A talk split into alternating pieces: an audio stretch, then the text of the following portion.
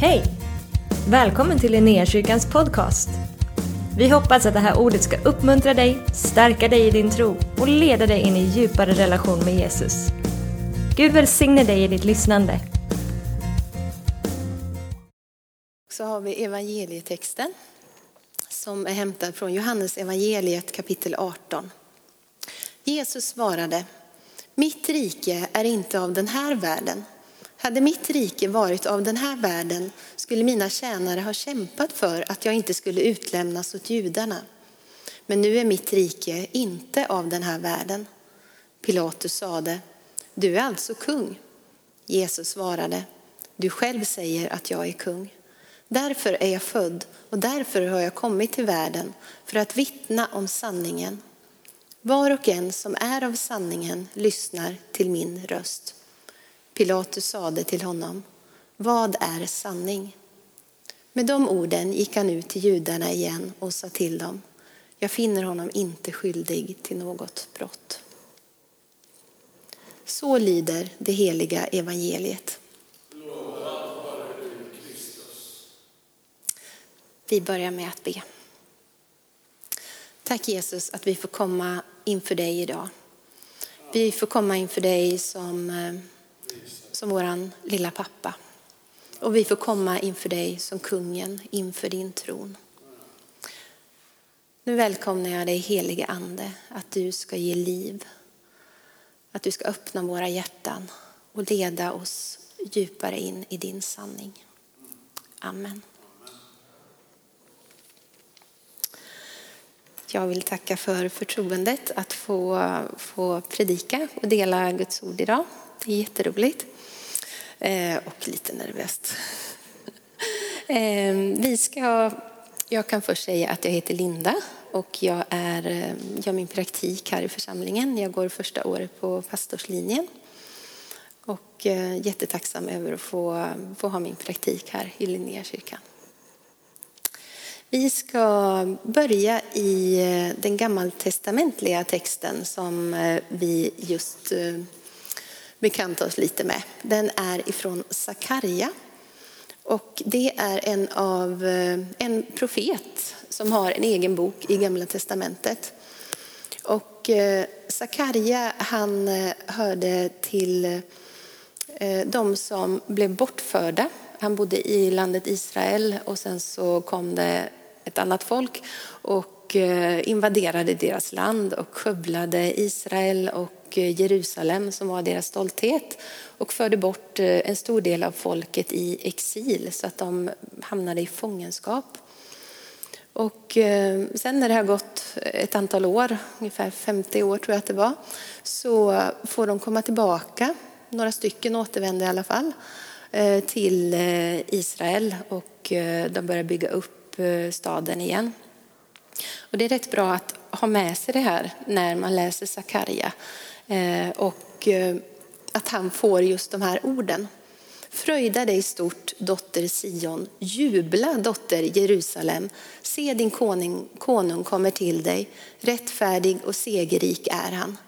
Han kommer ödmjuk ridande på en åsna, på en åsninnas föl. Och sen fortsättningen också.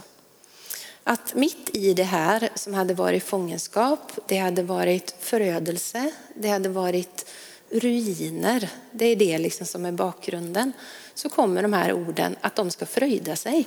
Och de ska inte fröjda sig lite, utan de ska fröjda sig stort och de ska jubla.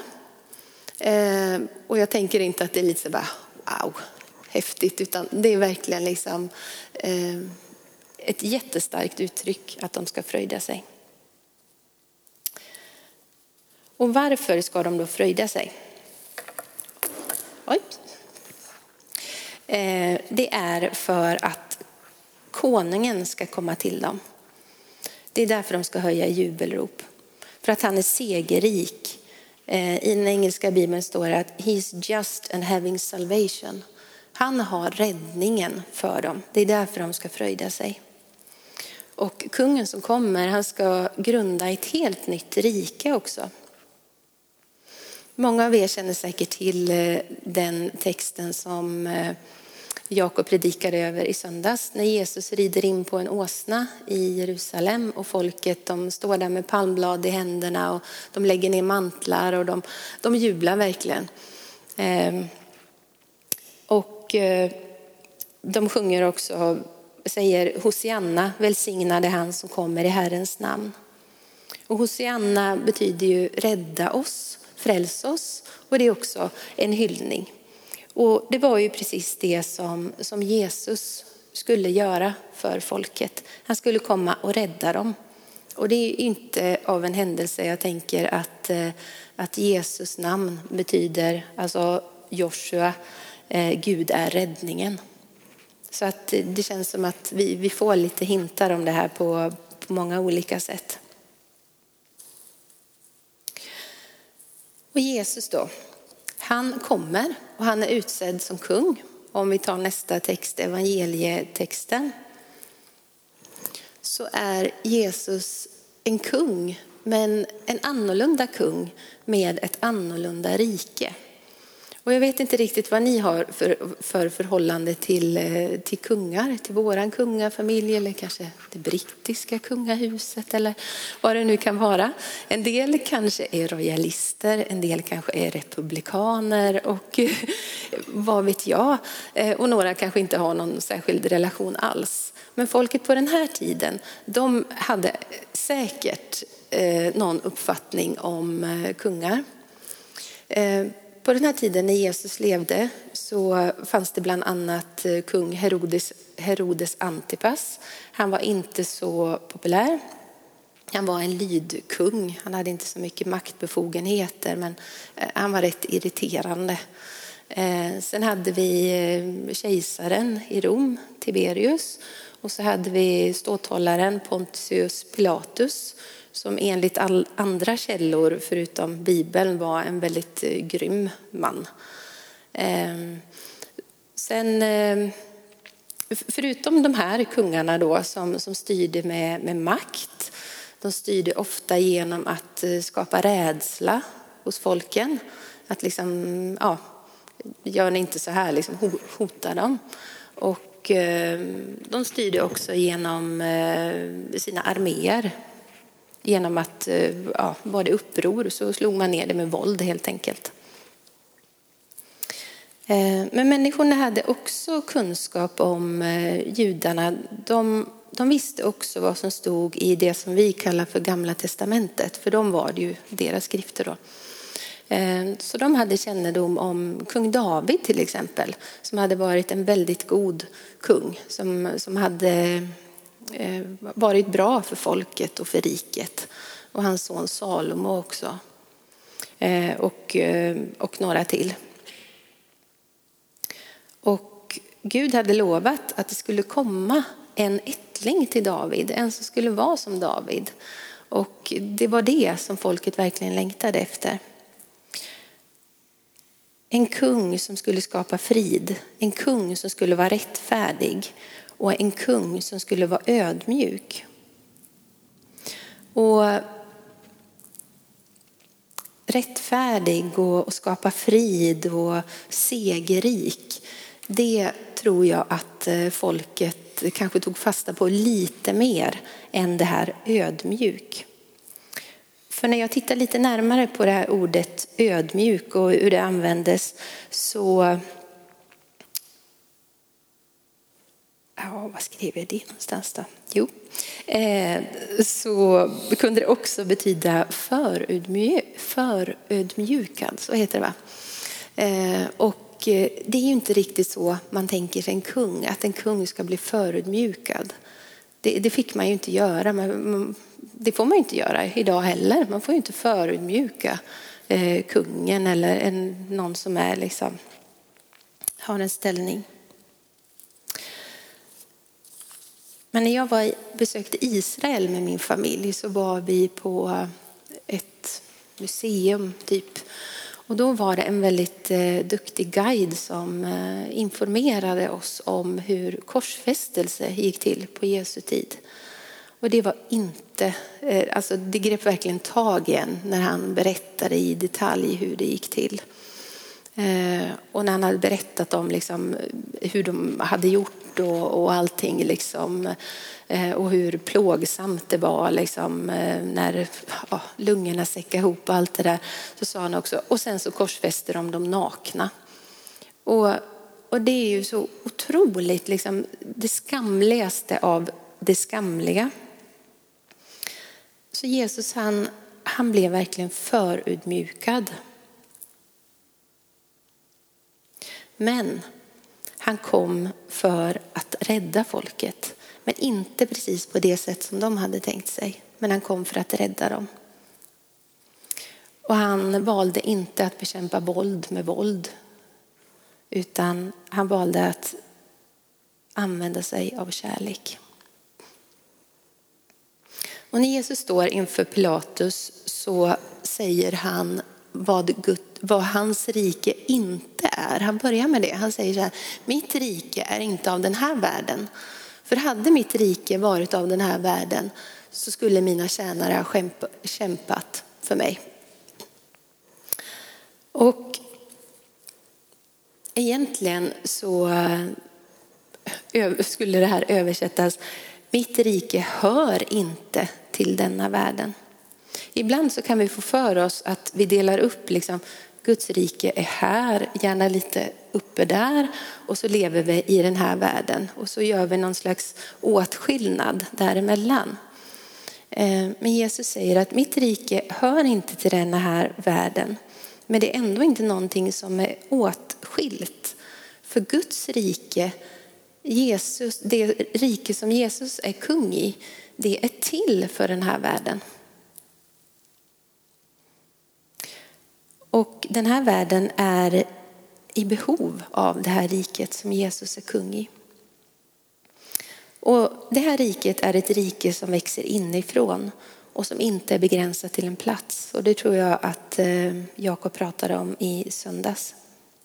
Att hans herravälde ska nå från hav till hav. Och hans rike finns överallt där hans befallningar råder. Och Guds rike är ett omvänt rike där förhållandena är omvända. Och jag, jag älskar verkligen Guds rike. Nu vet jag att det är temat för, för nästa vecka så jag ska inte prata jättemycket om det men jag måste bara få nämna liksom det här motsatsförhållandena mellan Guds rike och världen. Att i, i världen då liksom ser vi det som är synligt det är det vi värdesätter, det som är synligt. Men i Guds rike så är det det som är fördolt.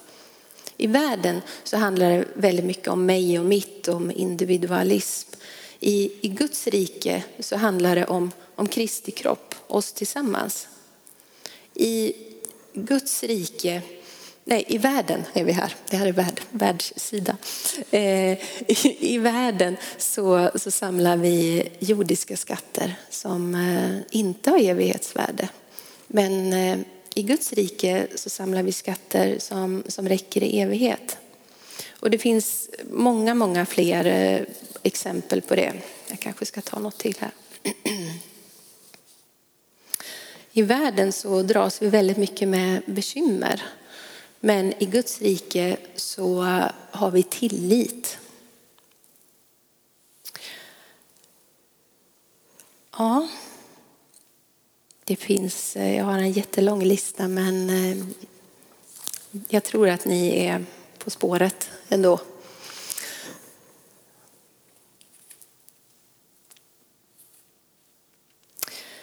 När, eh, vi ska se här. I mitten av texten här så säger Pilatus, du är alltså kung. Och Jesus svarar, du själv säger att jag är kung. Därför är jag född och därför har jag kommit till världen för att vittna om sanningen. Var och en som är av sanningen lyssnar till min röst. Och Pilatus sa då till honom, vad är sanning? Och det där är en väldigt eh, relevant fråga idag. Vad är sanning? För allt upplever jag ska vara lite så här flytande idag, lite ish har jag förstått. Det är ett nytt ord som jag har lärt mig på, på skolan bland eh, de lite yngre kurserna jag har. Och det var även, jag hörde det från den här mannen på första bänken här idag också. Eh, lite ish sådär. Eh, och att vara riktigt, riktigt säker på någonting, det är inte riktigt liksom, ja, det, det är inte riktigt okej okay idag. För det som är sant idag, det kanske inte är det imorgon. Eh, och eh, i, i dagens samhälle ska vi också värna om vår egen sanning. Eh, vem är du att ifrågasätta det som är bäst för mig?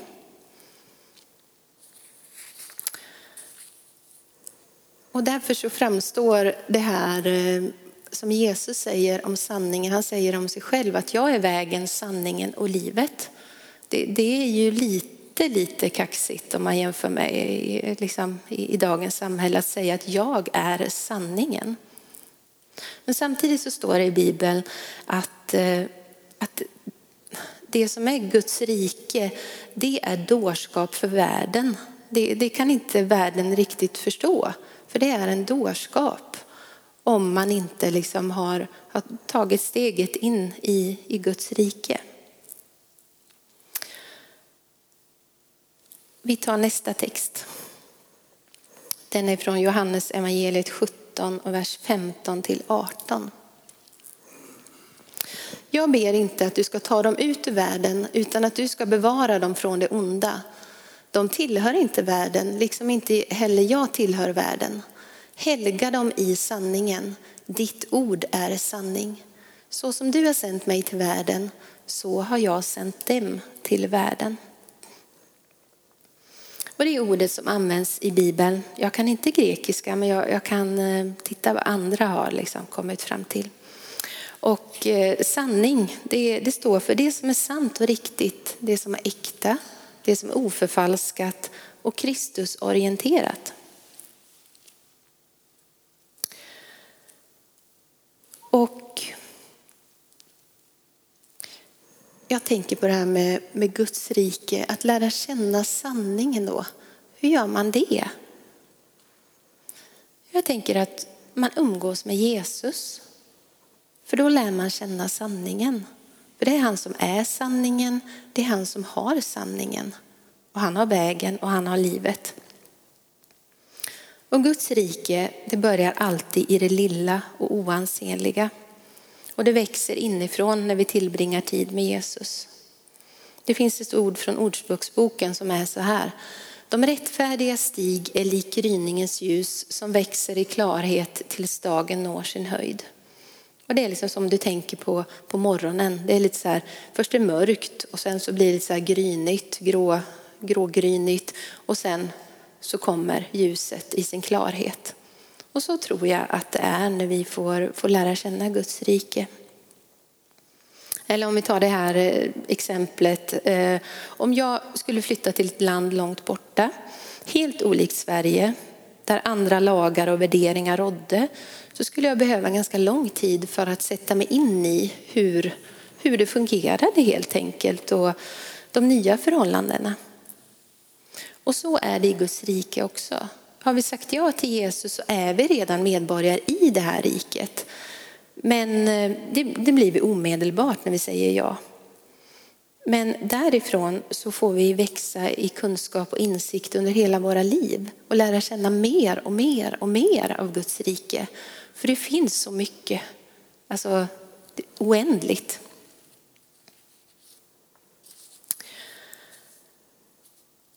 Och där Jesus gick fram, där blev Guds rike verkligen synligt. Och jag tänker att varje parti i riksdagen och varje kung eh, har någonting som de står för. En kung har ett valspråk. Och det har Jesus också. Och det ska vi läsa från Lukas evangeliet kapitel 4, vers 18 till 19. Det är det här som han säger när han kommer till synagogan i Nasaret. Eh, då har han eh, blivit döpt av Johannes och eh, Gud har verkligen bekräftat att det här är min älskade son och smort honom precis som varje kung blev smord på, på gamla testamentets tid. Och Jesus blev också smord men han blev smord av den helige ande. Och han har också varit ute i öknen, Jesus, och han har blivit frestad på flera olika sätt av djävulen. Eh, men han har stått emot och nu vänder han tillbaka. Och det här är eh, det han säger. Herrens ande är över mig, för han har smort mig till att förkunna glädjens budskap för de fattiga. Han har sänt mig att utropa frihet för de fångna och syn för de blinda, att ge de förtryckta frihet och förkunna ett nådens år från Herren. Hans rike var till för den här världen. Och här ser vi beviset på detta.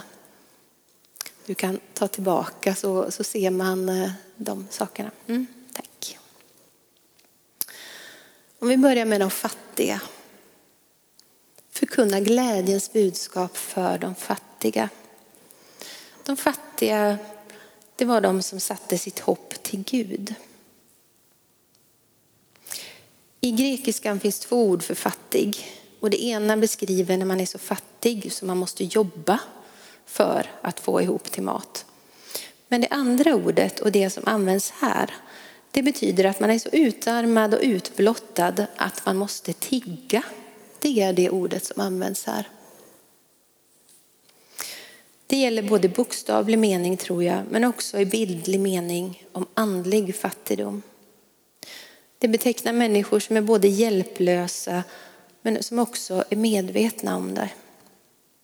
Jesus säger i sin bergspredikan, saliga är de som är fattiga i anden, för de tillhör himmelriket. Och, och det här är ju liksom, va? Är det inte de stora starka liksom, som får med i himmelriket?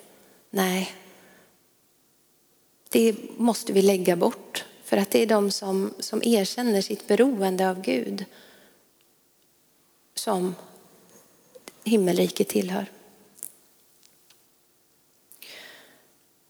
Han säger också att han har sänt mig att utropa frihet för de fångna. Och jag tänker att det är så mycket som kan vara fångenskap i våra liv och som var fångenskap i de människors liv som hörde Jesus när han sa det här.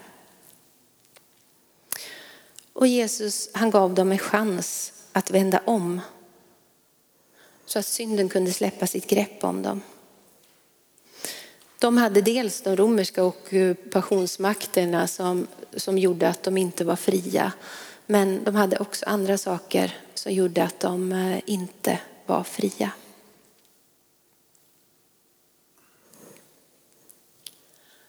Ge de förtryckta frihet. Och syn för det blinda står det också. När Jesus gick fram så läser vi om att han helade människors ögon så de kunde se igen.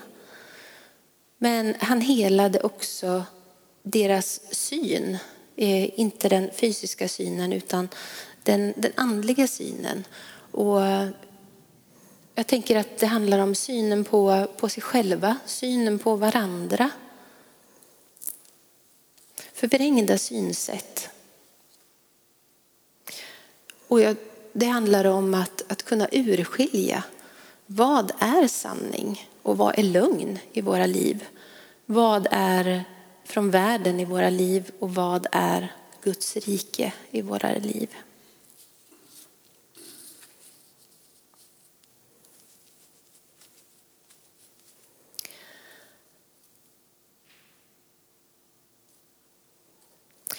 Ja, jag tror att det finns mycket som, som kan ha förminskat oss, som kan ha brutit ner oss, som kan ha sönderkrossat oss i våra hjärtan.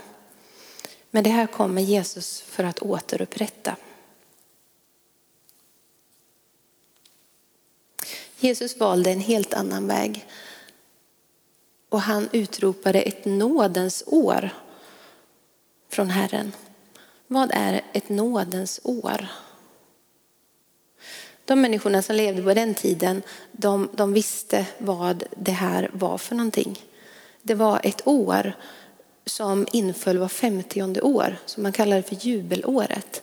Och då blev slavarna fria. Och då återfick man sin mark om den hade blivit ockuperad och så.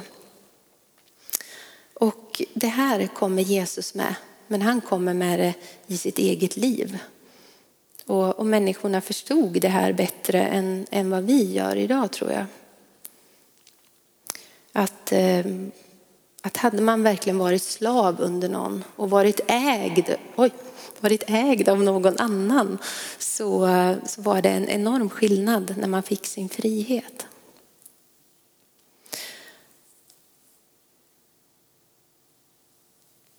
Och jag tror att det kan vara du och jag idag. Vi behöver nåden i våra liv. Det är fullbordat och färdigställt. Kung Jesus han har gjort det för oss. Och vi behöver inte vänta i 50 år. Utan vi får ta del av nåden här och nu. För Jesus har försonat oss. I en vers i Bibeln står det, vänd åter ni fångar som har ett hopp. Jesus befriar ju människor på alla områden i livet. När han mötte människor så, så såg han ju deras fysiska lidande. Men ofta så börjar han med det inre. Ehm, som när han mötte den lame mannen. Så sa han, dina synder är förlåtna. För han visste, jag tänker i alla fall så, att han visste att den här mannen, han behövde, han behövde det mer än han behövde att sina ben skulle fungera. Men eftersom Jesus, alltså, han är ju så nådefull och god så att han stannar inte där. Utan han gav honom eh, rörelseförmågan också. Det är den kungen som vi tror på. Jesus befriar oss från de makter som binder oss och han läker oss från de skador som vi har fått av att leva i en trasig värld. Ibland kan det vara så att, eh, att fångenskapen släpper liksom så här, jättestarkt bara. Men ibland kan det vara som i Gullivers resor. Alltså, hmm, tänker ni. Och jag har knappt koll på Gullivers resor. Men den där bilden har jag fått så tydlig för mig. Där Gulliver ligger på marken och så har de här lilleputtarna bundit liksom honom med massa små trådar. Så där. De är ju jättesmå egentligen. Men han ligger där på marken och han är bunden av massa små trådar. Och så har jag upplevt i mitt eget liv att det har varit många småtrådar men att Jesus har fått liksom varje sån tråd som har bundit mig på någon, något sätt. Eh, på vilket område det än har varit, om det har varit skam, om det har varit liksom saker som jag har gjort fel eller bitterhet eller eh, ja, prestation är också något som binder oss. Eh, så, så har liksom banden brustit ett efter ett och han jobbar fortfarande med mig. Men när jag fick den bilden så tänkte jag, ja, men så där kan det vara. Att vi är fastbundna av, av många små, små band som håller oss nere. Men det här vill Jesus befria oss ifrån.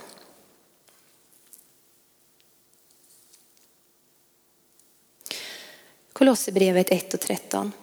Han har räddat oss från mörkrets välde och fört oss in i sin älskade sons rike.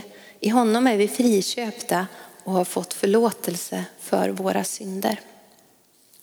Så det finns all anledning att jubla. Så som vi läste i Sakarja. Inte bara lite grann som jag sa, utan storligen. Vår kung har kommit till oss och han talar frid till oss. Och ibland så, så står jag verkligen och jublar inför Jesus och, och verkligen släpper loss Ibland drar jag ner rullgardinerna och ibland står jag ute på klipporna. Men det är så härligt att bara få jubla inför Jesus och ge honom den ära som han är värd. Och det får vi göra när vi, när vi samlas så här också. I Uppenbarelseboken, episteltexten, så står det Se, jag står vid dörren och knackar. Om någon hör min röst och öppnar dörren så ska jag gå in till honom och hålla måltid med honom och han med mig. Den som segrar ska jag låta sitta på min tron, liksom jag själv har segrat och sitter hos min far på hans tron. Och jag fastnade för det här att ska jag gå in till honom och hålla måltid med honom och han med mig? Jesus han kommer och knackar för han vill hålla måltid. Och vi i Sverige återigen kanske inte jättebra jämfört med andra kulturer på att hålla måltid med folk. Vi eh, kanske tar något snabbt sådär, slänger ihop något eller så kör vi någon snabbmat eller så tar vi en macka i farten. Men det är inte det det handlar om här. Utan Jesus vill hålla måltid. Och han gör det inte på vilket sätt som helst utan han, han delar hela sig själv. Han ger hela sitt liv i den här Eh, måltiden.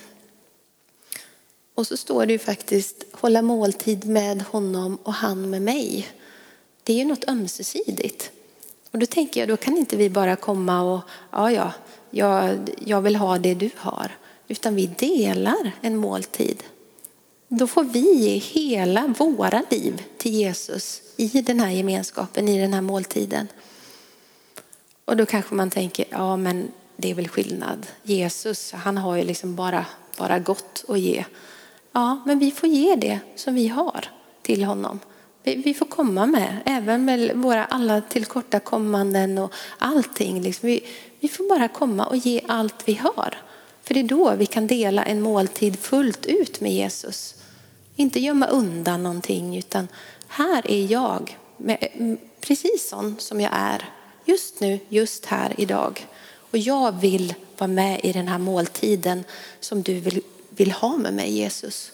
Du står och knackar och jag vill släppa in dig i mitt liv, i varenda litet skrymsle, i varenda liten vrå.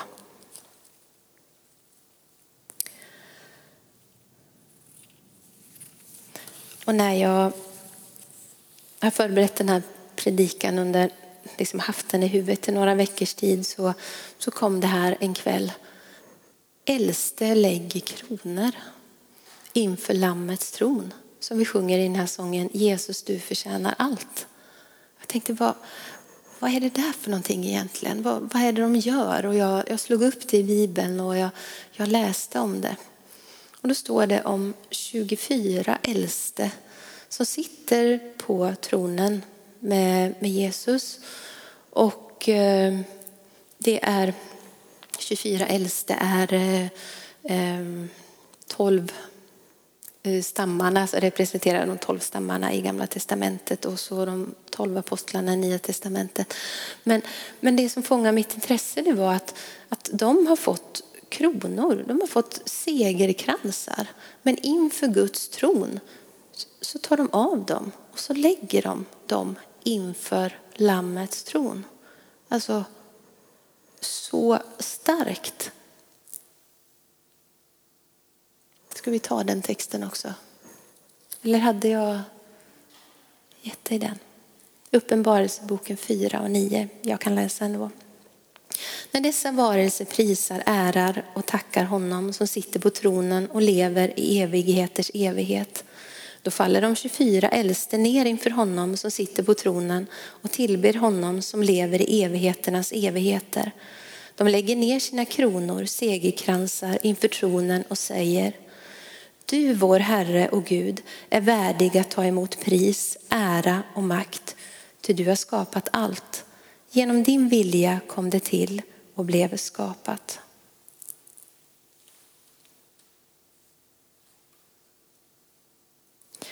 Jesus, han förtjänar allt.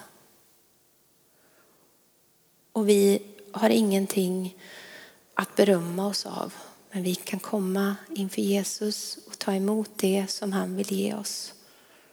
Men vi kan inte ta med oss våra egna kronor inför tronen.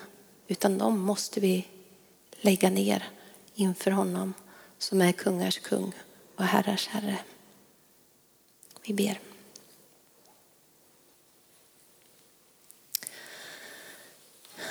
Tack älskade Jesus. Att, vi får, att du har bjudit in oss till ditt rike. Tack att vi får vara dina barn. Tack att du gav ditt liv för oss. Och tack för att du vill hålla måltid med oss här idag. Tack att du har dött för oss och du har befriat oss. Och du har makt att låta allting som binder oss bara få släppa sitt grepp om oss. För ditt namn står över alla andra namn. Vi prisar dig Jesus. Amen. Tack för att du har varit med oss. Hoppas du känner dig inspirerad av Guds ord och har fått nya perspektiv. Hör gärna av dig till oss och berätta om Gud har rört vid dig på något sätt. Vi är så glada att få höra vittnesbörd om vad Gud gör. Du kan mejla oss på adressen info och dit kan du även mejla om du har ett böneämne som du önskar att vi ber för. Eller om du har tagit emot Jesus och inte har någon bibel så vill vi mer än gärna skicka en bibel till dig. Skicka ett mejl med ditt namn och dina adressuppgifter till info så ser vi till att du får en. Om du vill ge en gåva till Linnéakyrkans arbete för att nå fler människor med evangelium så kan du swisha till 123 520 0993. Du kan också besöka oss på linneakyrkan.se för att få mer information. Välkommen tillbaka att lyssna snart igen.